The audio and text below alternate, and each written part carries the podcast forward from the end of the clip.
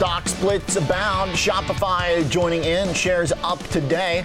Let's talk about it with Brett Sifling joining us from Gerber Kawasaki. Brett, good to see you. So, uh, Shopify, the latest to split the stock. Is it a cheap trick to get the shares up for a day, or does it really make a difference? It kind of is, Oliver. You know, stock splits, they're generally a, a non event when it comes to the stock price.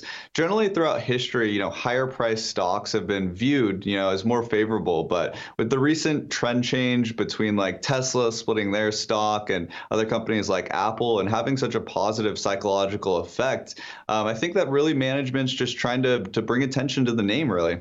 So, what's the idea then? It just becomes more uh, uh, tradable on a single share basis. Uh, uh, you know, I guess um, uh, 1700 that was pretty expensive too. Uh, but uh, 391, I, I guess, also the same.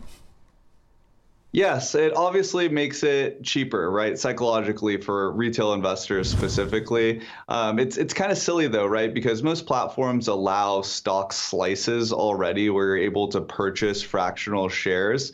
Um, so you know, it, another way to kind of look at it is maybe Amazon, since they just did their stock split as well. A lot of people kind of group these two companies together. You might own one or the other, and they didn't want maybe the stock price to be a deterrent, uh, thinking that you know Amazon share price is technically cheaper when obviously the values of the companies are massively different. And the market already gave it a four for one stock split, um, but I guess um, uh, we'll add on to it. The bull case for Shopify, are you guys believers there right now, Brett? Is this a buyable dip? Yes, we have owned Shopify for quite a while now. Um, it's not a huge position for us, but we do believe that it, you know, earns a place in, in some of our clients' portfolios. Um, we like the e-commerce sector. Uh, this last earnings report, I was on TDA, and we kind of talked about uh, the deceleration in their revenue growth, uh, which wasn't encouraging to really see. Um, and really, what's the focus here is the gross merchandise volume and really attracting people onto the Shopify platform and making it so sticky that they're refusing to leave. And so this is just a leader in the space when it comes to small business e-commerce, and they're clearly not going anywhere. What do you guys mostly ascribe this uh, big drawdown in the e-commerce space to over the last six months?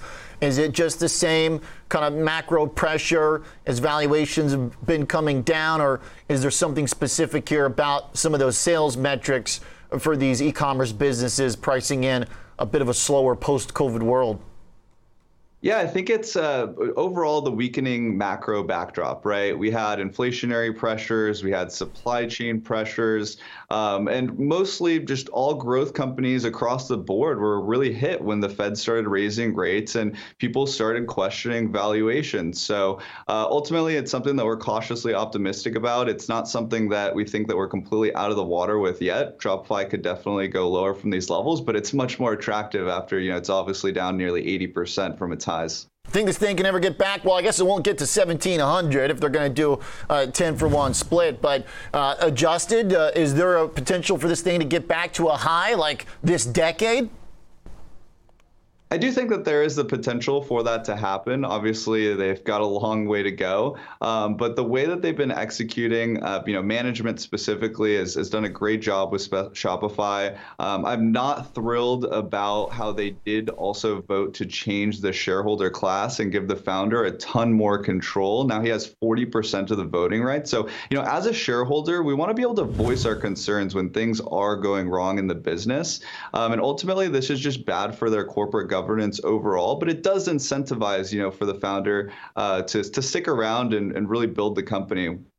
Okay, uh, Brent, thanks for the update here. And uh, a cheap trick, but uh, long term might still be a, a, good way to generate some interest in a stock beaten down here. Uh, good to have you again. Thanks, Brett. Mr. Sifling joins us from Gerber Kawasaki, the director of Get Invested at Gerber Kawasaki Wealth Investment Management.